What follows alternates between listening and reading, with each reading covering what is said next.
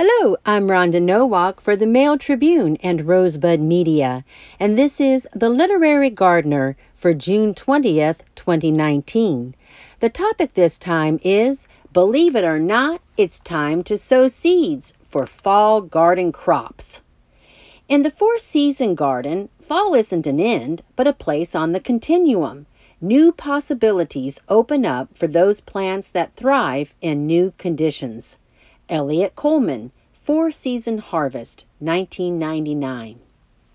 It's been a busy spring in the garden. We've harvested overwintering crops of garlic and onions, as well as early spring crops of lettuce, cabbage, radishes, peas, and baby carrots. Then there's been all the sowing and planting for summer produce sweet and hot peppers, tomatoes, tomatillos, eggplant, cucumbers, beans, okra, and more.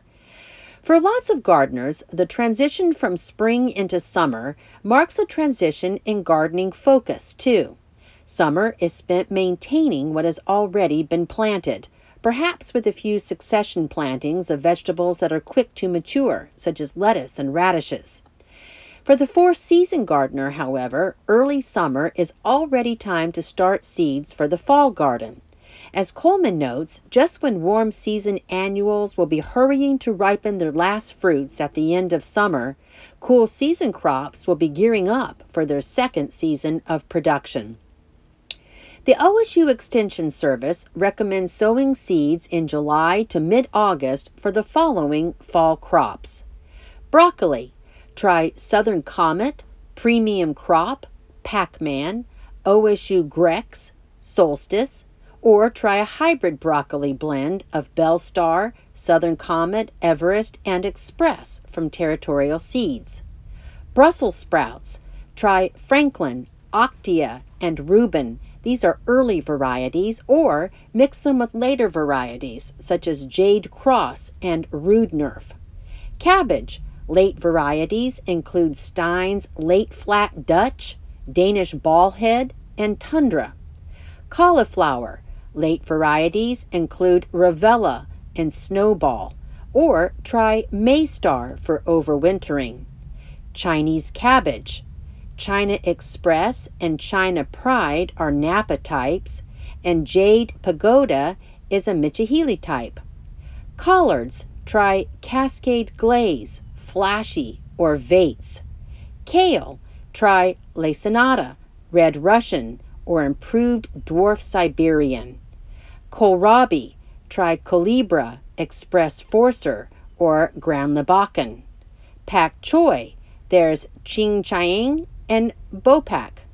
Radicchio, try Palla Rossa, Nettuno Sugarloaf, or try Rossa di Treviso for a winter harvest. Spinach, try Space, Corinta, and Bloomsdale Long Standing, Tyee or Melody. Swiss chard. Try bright lights or Fordhook Giant. None of these vegetables need direct sun to germinate, so find a shady spot to sow the seeds in cell packs and be sure to keep the planting medium moist. The seedlings will be ready to transplant into the garden in August and September.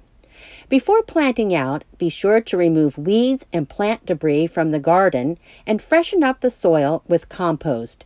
Use floating row cover directly over the young plants or use low tunnels to provide protection from late summer heat. In addition to sowing seeds to transplant into the garden later, some fall crops can be direct seeded in July and August by replacing spring and early summer crops that have finished producing. Direct seed cool season plants with deep tap roots such as beets, carrots, parsnips, radishes, rutabaga, and turnips. Also, direct seed arugula, endive, fennel, garlic, leaf lettuce, and mustard greens. It's hard to think ahead to fall gardening when we're struggling to keep up with watering and weeding in 90 plus degree weather. If planning for a four season harvest seems a bit overwhelming right now, then take heart in Coleman's pragmatic advice. He says, Go out to your garden at the end of summer, rake or cultivate the surface into a clean seed bed. Next, pour into a bowl all the leftover varieties of vegetable seeds you can find. Then, with suitable Dionysian exuberance, he was the Greek god who represented the potency and teeming fertility of nature, dance gaily about, broadcasting the mixed seeds over the soil. Rake lightly to cover and irrigate where the soil is dry. If the neighbors haven't had you committed by this point, come back four weeks later to begin partaking of the new garden harvest. For those of us who feel depressed at the end of the growing season in August and September, Coleman's idea sounds like a lot more fun.